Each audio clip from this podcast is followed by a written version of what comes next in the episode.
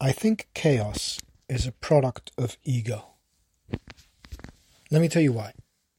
I think chaos is like a little child who's prepubescent. They're not toddler, but they're prepubescent. They're in that stage where they're the most belligerent and they are rebellious and spoilt and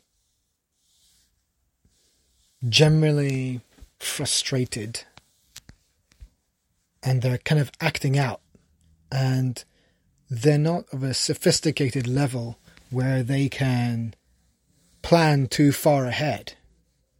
They're usually incredibly self serving.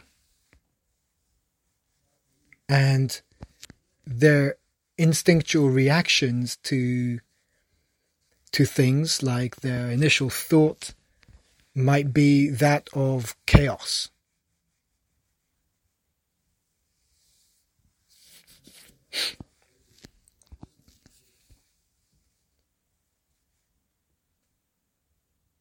I think chaos is a representation of our degree of maturity as ego.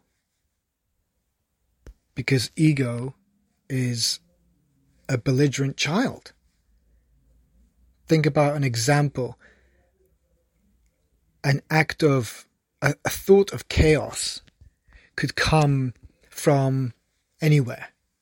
You could just be going along your daily life and then just a thought enters your mind and then you start to think about it and then you create some kind of what if situation out of nothing but it turns into a a really crazy and chaotic um, line of events, all inside your imagination.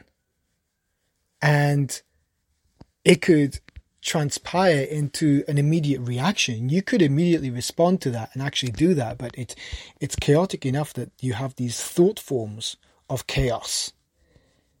And that